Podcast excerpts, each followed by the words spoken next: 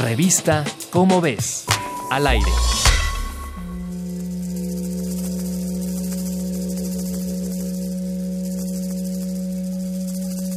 Un mineral verdoso encanta nuestros ojos con solo mirarlo, la turquesa.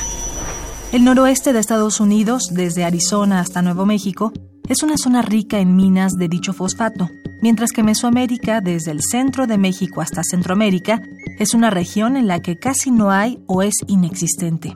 Por eso se pensaba que el imperio azteca y la cultura mixteca, célebres productores de objetos con turquesa, adquirían este material de sus vecinos del noroeste.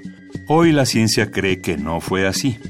Investigadores del Instituto Nacional de Antropología e Historia de México, de la Universidad Estatal de California y del Dickinson College de Pennsylvania estudiaron el plomo y el estroncio presente en mosaicos de turquesa hallados en el Templo Mayor y descubrieron que la huella química de la turquesa correspondía a la geología mesoamericana.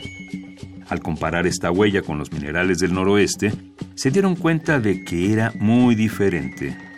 Los resultados de esta investigación contrastan con la idea de que entre los indígenas del noroeste y los mesoamericanos existía un comercio bien establecido. Restos de cacao y plumas de guacamaya que se han encontrado en el norte dejan ver que había una conexión entre pueblos, solo que no era muy estrecha, que digamos.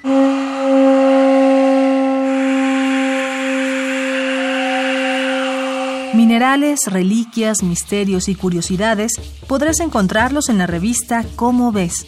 Búscala en tu puesto de revistas más cercano y llévate un nuevo saber a casa.